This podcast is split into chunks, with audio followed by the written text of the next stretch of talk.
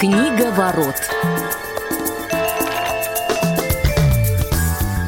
Добрый день, уважаемые радиослушатели. В эфире программа «Книговорот». Меня зовут Василий Дрожжин. А в этом выпуске со мной постоянный соведущий Глеб Новоселов. Глеб, приветствую тебя. Привет, привет, Василий. Привет, дорогие друзья. И сегодня мы продолжаем беседу с Владимиром Васкевичем, автором книги «Путешествие без границ». Владимир, приветствуем. Да, привет. И сегодня мы, а, как и обещали, поговорим более подробно про то, как же технически происходит процесс а, издания книги, насколько это сложно или наоборот легко. А, безусловно, этим опытом, я думаю, уникальным будет интересно, если ты, Владимир, поделишься. Ну и, собственно, давай попробуем вот вернуться немножко назад. Да, ты говорил, что когда ты пришел к тому, чтобы написать эту книгу, у тебя какой-то долгий период времени заняло как раз понимание понимание того, как этот процесс происходит, да, что нужно сделать, э, с кем э, познакомиться, кого найти для того, чтобы, собственно, эту книгу издать. Да, ты решил делать бумажное издание, насколько я понимаю, ну, как один из вариантов, да. А вот почему ты выбрал именно такой формат и какие вообще альтернативы были, скажи, пожалуйста. Ну, изначально, как бы я планировал, что книга выйдет в бумажном варианте, да, потому что, во-первых, а, хотелось подержать в руках, хоть и не почитать самому, а во-вторых, хотелось все-таки, чтобы люди читали, которые без ограничений по здоровью в том числе, и гораздо приятнее почитать э, настоящую книгу, чтобы можно было вдохнуть запах этой книги. А, ну и мы также планировали с моей женой еще разместить фотографии, что, собственно, и сделали. Там а, три вкладки по по-моему, по 8, что ли, страниц, а, на которых изображены фотографии из разных поездок. А, но прежде чем писать книгу, самое сложное было именно, наверное, определиться все-таки о чем. А, здесь надо ответить на вопрос, о чем я хочу написать, выделить основные мысли, это получится там части, например, книги, потом каждую мысль я разбивал на под какие-то задачи, так получились главы. Ну, собственно, вот таким образом книга и строится.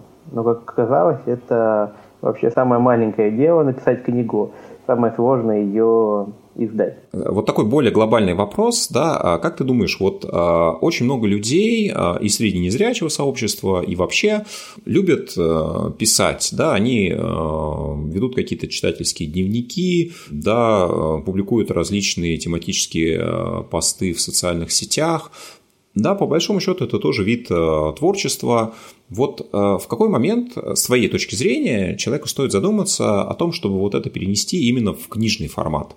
Хороший вопрос, на самом деле, но книга все-таки это не пост, это взаимосвязанный набор, пусть даже и постов. Я знаю многих успешных авторов, которые посты превращают в рассказы, и их читают миллионы, да, там Ольга Савельева, Александр Цыпкин, например. А, но Просто пост написать, э, естественно, этого мало. Понятно, что некоторые, кстати, главы этой книги тоже были взяты из социальных сетей моих. Просто это, во-первых, надо преобразовывать более художественный язык, да, а, приводить все к общему стилю и э, взаимосвязывать все равно каким-то сюжетом хотя бы в рамках одной части.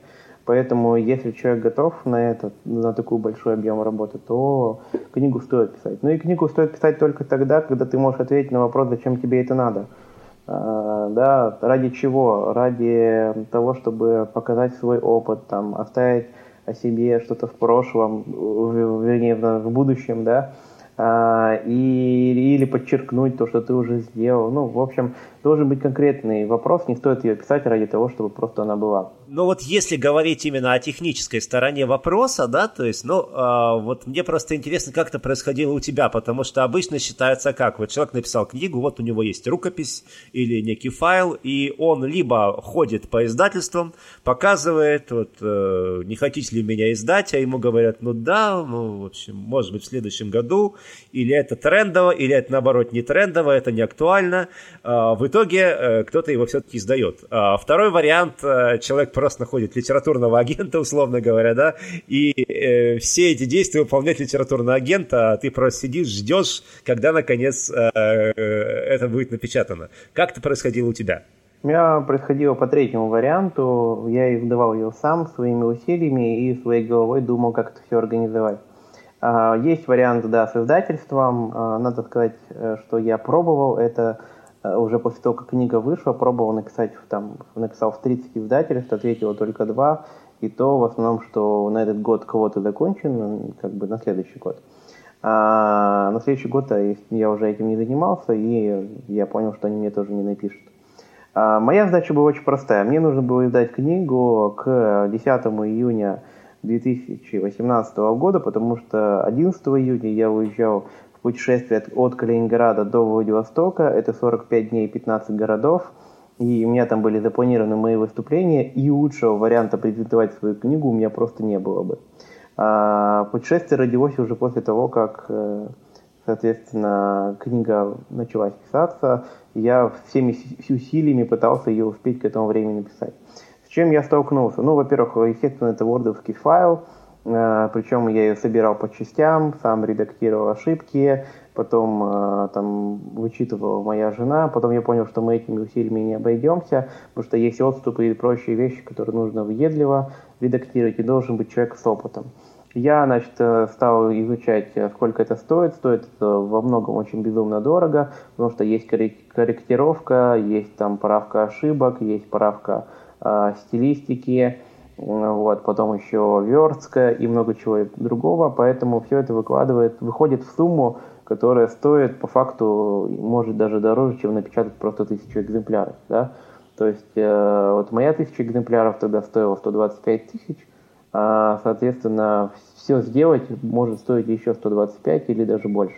А, поэтому я кинул просто клич э, в свой блог ВКонтакте, который у меня был на тот момент, без задней мысли и без уверенности, что что-то получится. Я написал, что пишу сейчас книгу, она будет про то-то, то-то и то-то. Кто готов стать моим редактором или хотя бы моим наставником, у кого есть опыт, напишите мне.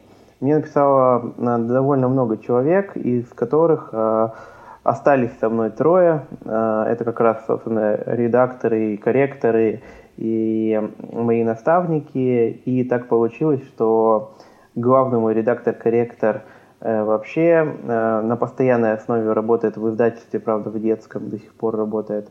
Один из корректоров – это журналист и пресс-секретарь администрации Верхней Пышмы – вот. И еще один человек, тоже из совсем другого города, из Ханты-Мансийска, Татьяна Раздрокова, тоже журналист. А, ну, на тот момент она работала в «Аргументах и фактах». Таким образом, а, они по очереди, я их коннектил между собой, я сам выстраивал работу, говорю, что нужно отредактировать сегодня вот такую часть, потом другую часть и так далее. И они а, последовательно это все вычитывали и создавали уже просто вордовский документ, но уже четкий, красивый, да, готовые для издания. Но э, тут нужно понимать, что на самом деле здесь огромное количество нюансов, которые отражаются на стоимости книги. То есть просто написать ее можно и издать э, ну, в любой момент.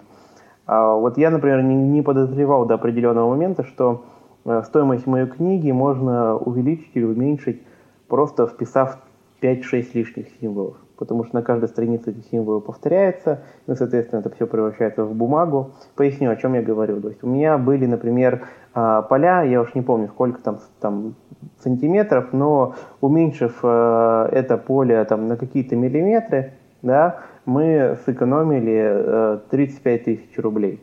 Изменив еще несколько параметров, убрав э, лишние места и прочее, мы сэкономили еще 20 тысяч рублей. И э, когда я начинал писать э, различные типографии, потому что я собирался издавать за свой счет, да, эту книгу, мне говорили разные суммы. Кто-то хотел издать мою книгу тысячу экземпляров за 300 тысяч рублей, да, то есть 300 рублей один экземпляр. А, кто-то за 200, кто-то за 100, кто-то за 125 там, и так далее. Я выбрал не самый дешевый вариант, а тот вариант, который мне понравился больше всего после переговоров а, со всеми этими типографиями. Уральский рабочий, довольно известная типография, во всяком случае, в Екатеринбурге, и она уже работает там со времен Советского Союза, поэтому я был уверен, что все получится. Ну вот просто я им позвонил, дал этот файл, э, в качестве э, как бы бонуса они мне пошли навстречу и подарили мне бесплатную э, верстку. Это тоже очень важный момент, то есть э, верстать можно быстро, э, но потом надо опять перечитывать и все исправлять ошибки. Осталось только сделать красивую обложку и, собственно, собрать все эти 125 тысяч, чтобы эту книгу издать. Но вот про обложку э, у меня получилось, опять же, довольно легко. Я опять напишу ВКонтакте. Э, друзья, мне нужен фотограф, профессионал, который готов сделать классную фотографию для моей обложки. Э, мне пишут, давайте нарисуем. И начинают рисовать э, один из самых известных рекламных агентств «Восход» в России, очень популярная. Но мы написали, там, нарисовали 25, по-моему, вариантов всяких разных, и ни один не устроил ни нас, ну и их. Мы поняли, что рисованная картинка – это не вариант. Какие бы крутые дизайнеры над ней не работали. Мы поняли, что на обложке должна быть фотография, и а, тогда вот я написал этот пост ВКонтакте, и, собственно, отозвался тоже довольно известный фотограф Юлия Трощенко, которая сделала для меня специальную фотосессию, и одна из фотографий пошла на обложку этой книги. Про издание. А, понятно, что 125 тысяч у меня тогда не было да, лишних, поэтому я воспользовался краудфандингом, я создал свой проект э, на планете, но дело как-то не пошло особо, потому что там нужно там постоянно раскручивать его, да, это новая аудитория, не все понимали, зачем я вообще это пишу, а как я это пишу, вопросов много было. А, и опять ушел в свою группу ВКонтакте, в блог, где написал, ребят, а, вот номер карточки, готов вам как бы отправить, как только выйдет книга, сразу же предзаказ, да, делать предзаказ, я отправлю вам книгу, как только она выйдет из типографии. Ну и думаю, там, может, никто не купит, тогда вообще не буду издавать. А за три недели мы продали на 95, по-моему, 96 тысяч рублей эту книгу. Ну, естественно, все делали репосты этой записи. И так получилось, что благотворительный фонд увидел один от э, горно-металлургической компании ОГМК. Ну и они, собственно, пригласили в офис и закрыли остальную часть сбора. То есть там э, получилось еще 96 тысяч рублей не дали. Почему э, получилось в общей сложности там 190? Потому что кроме э, этой вот тысячи экземпляров пришлось потратить еще деньги на доработку все-таки и на издание аудиокниги, которая бесплатно стала распространяться для незрячих слушателей.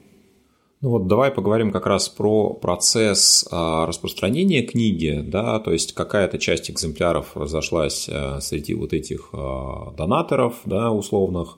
Как ты подходил к распространению вот этого издания, да, то есть понятно, что была ставка сделана определенная на вот эту запланированную серию поездок от Калининграда до Владивостока, но какие еще каналы ты использовал и каким образом? Я довольно много выступаю публично, поэтому публичном выступлении у меня есть возможность рассказать про свою книгу и, собственно, ее просто продавать. Да, вариантов сейчас существует множество, как можно эту книгу продавать даже самому, пожалуйста, там и маркетплейсы, да, и есть у издательства свои магазины и так далее. Я все это перепробовал и ходил по точкам книжным, да, магазинов, э, говорил, возьмите мою книгу. И кто-то брал, кто-то даже продавал, но я понял, что это все неинтересно, потому что э, издание книги по итогу где-то около 150 рублей выходит за экземпляр. Соответственно, магазин еще берет минимум 150, а иногда и 250 рублей, да, то есть получается уже там 300-400, и вопрос, сколько ты себе надбавишь, чтобы эту книгу продавать. Ну вот э, у меня, например, там один из маркетплейсов, получалось, если мы книгу продаем за 600 рублей с доставкой, то мне достается, по-моему, 35 или 40 рублей. Это смешно. Да, а, поэтому я отказался от этого, потому что там нужны огромные объемы. Когда у тебя там миллион продается экземпляров, то по 40 рублей 40 миллионов это уже доход. Да? А здесь все гораздо прозаичнее. У меня было тысячи экземпляров, поэтому я начал продавать на публичных выступлениях. А, потом а, получилось, люди стали, как сарафанное радио, делиться э, историей, да, и о моей книге рассказывать, и многие стали заказывать просто через ВКонтакте. Э, я создал обычную Google форму, собственно, в которой они могут заказать эту книгу и автоматически э, ну, многие вещи у меня уже автоматически делаются, то есть я даже не участвую в этом процессе. Кто-то у меня отправляет, кто-то принимает заказы все это довольно там, таким самотеком. Но основные, конечно, источники продаж это как раз выступления, потому что книга «Путешествие без границ нетрячего путешественника», конечно, может и звучит э, как-то интересно, но я никому абсолютно не знаком в большинстве случаев, и никому она не интересна. А вот когда ты выступишь со своим спичем перед аудиторией, а, тогда люди идут охотно берут. В 2019 году у меня так получилось, что я работал в рамках Всероссийского форума педагогии России, и каждую неделю куда-то вылетал на довольно большой форум. Это 500-600 там, тысяч, а иногда по 3-4 тысячи человек в зале. И возможность выступить на этот зал у меня всегда была. Я старался там, ну, выступать в рамках своего выступления, ну и в конце, естественно, рассказывал там про свою книгу, поэтому продажи были огромные, то есть я мог там продать за день на 30 на 50 тысяч рублей в легкую. Прям. А, естественно, пришлось тогда печатать не первую тысячу, а вторую тысячу. Вторая тысяча тоже вот разошлась. Сейчас остались уже буквально там какие-то а, копейки экземпляров. А, ну и еще книгу я очень часто использую. Чем хороша твоя книга, это прекрасный подарок, который ты можешь подарить абсолютно любому человеку. Привет, спасибо тебе там за помощь. Вот держи, это моя книга. Не просто книгу какую-то подарю, а это моя книга. А, и во всех путешествиях я очень часто дарю книги тем людям, которые меня там вдохновляют или помогают.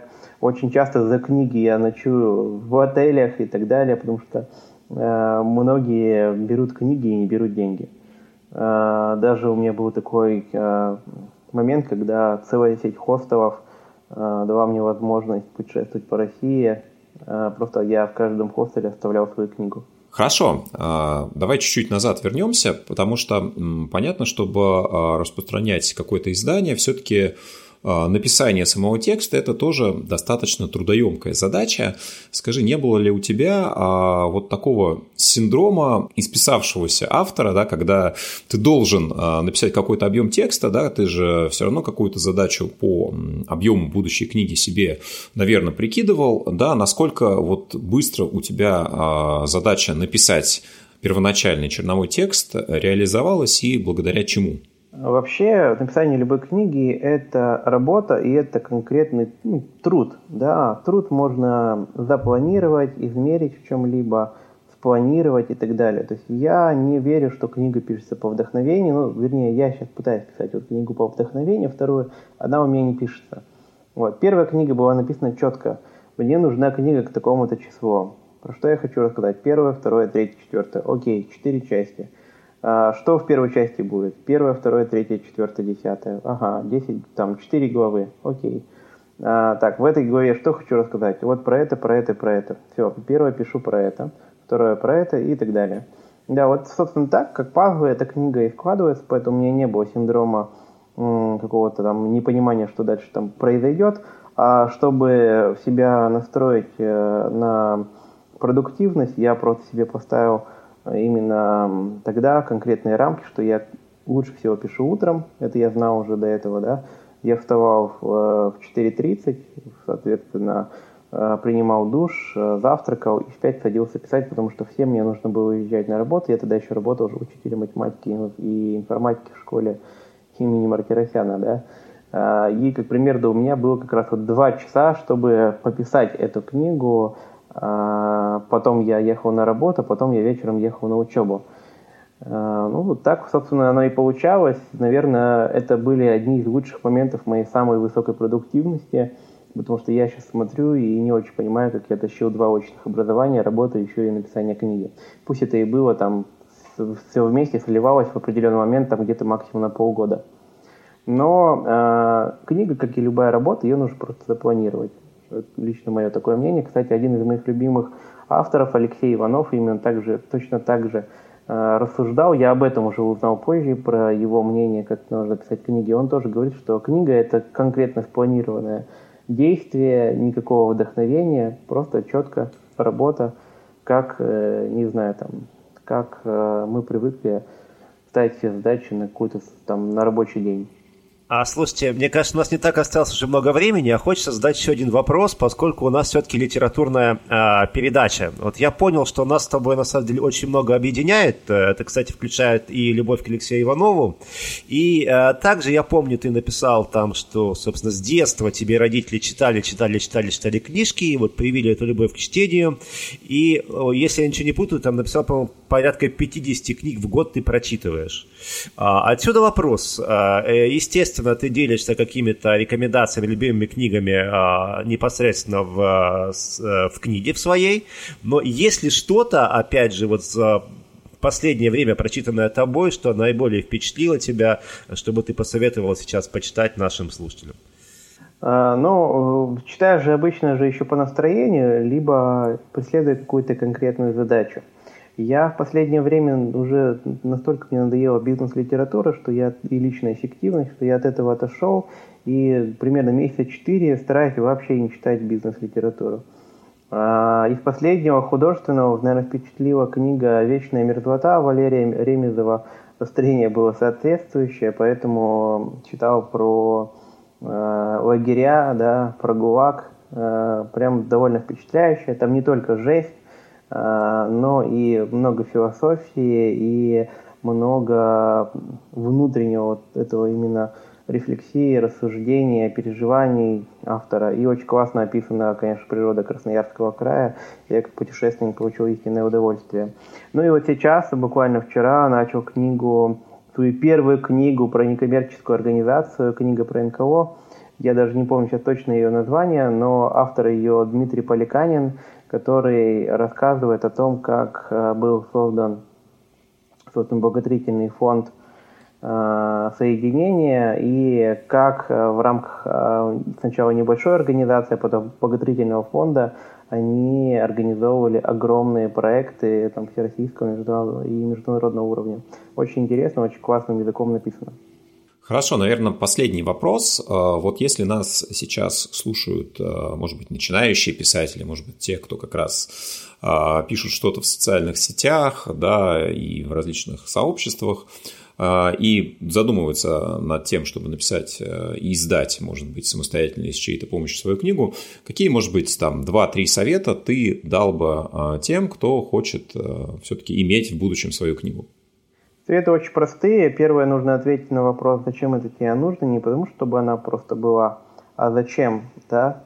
Второе, а, какова цель этой книги, а, именно коммерческая, и как вы ее будете продавать, да, потому что если вы просто напишете как бы для мамы, папы и друзей, то достаточно 10 экземпляров. Если вы все-таки о большом количестве экземпляров говорите, то нужно тогда очень хорошо подумать, как вы будете реализовывать. Есть ли у вас инструменты, а если нет, то где вы их можете взять. А, ну и третье, не спешите писать в издательство.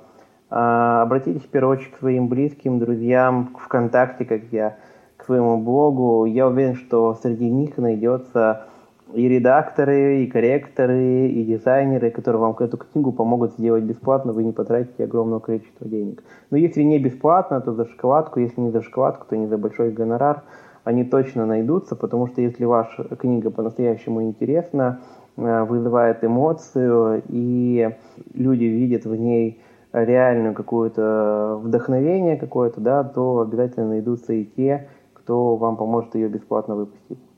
Ну что ж, э, спасибо огромное. Сегодня у нас в гостях э, был Владимир Васкевич, автор книги «Путешествие без границ». С вами были Василий Дрожин, Глеб Новоселов. До новых встреч в программе «Книговорот». Книга ворот.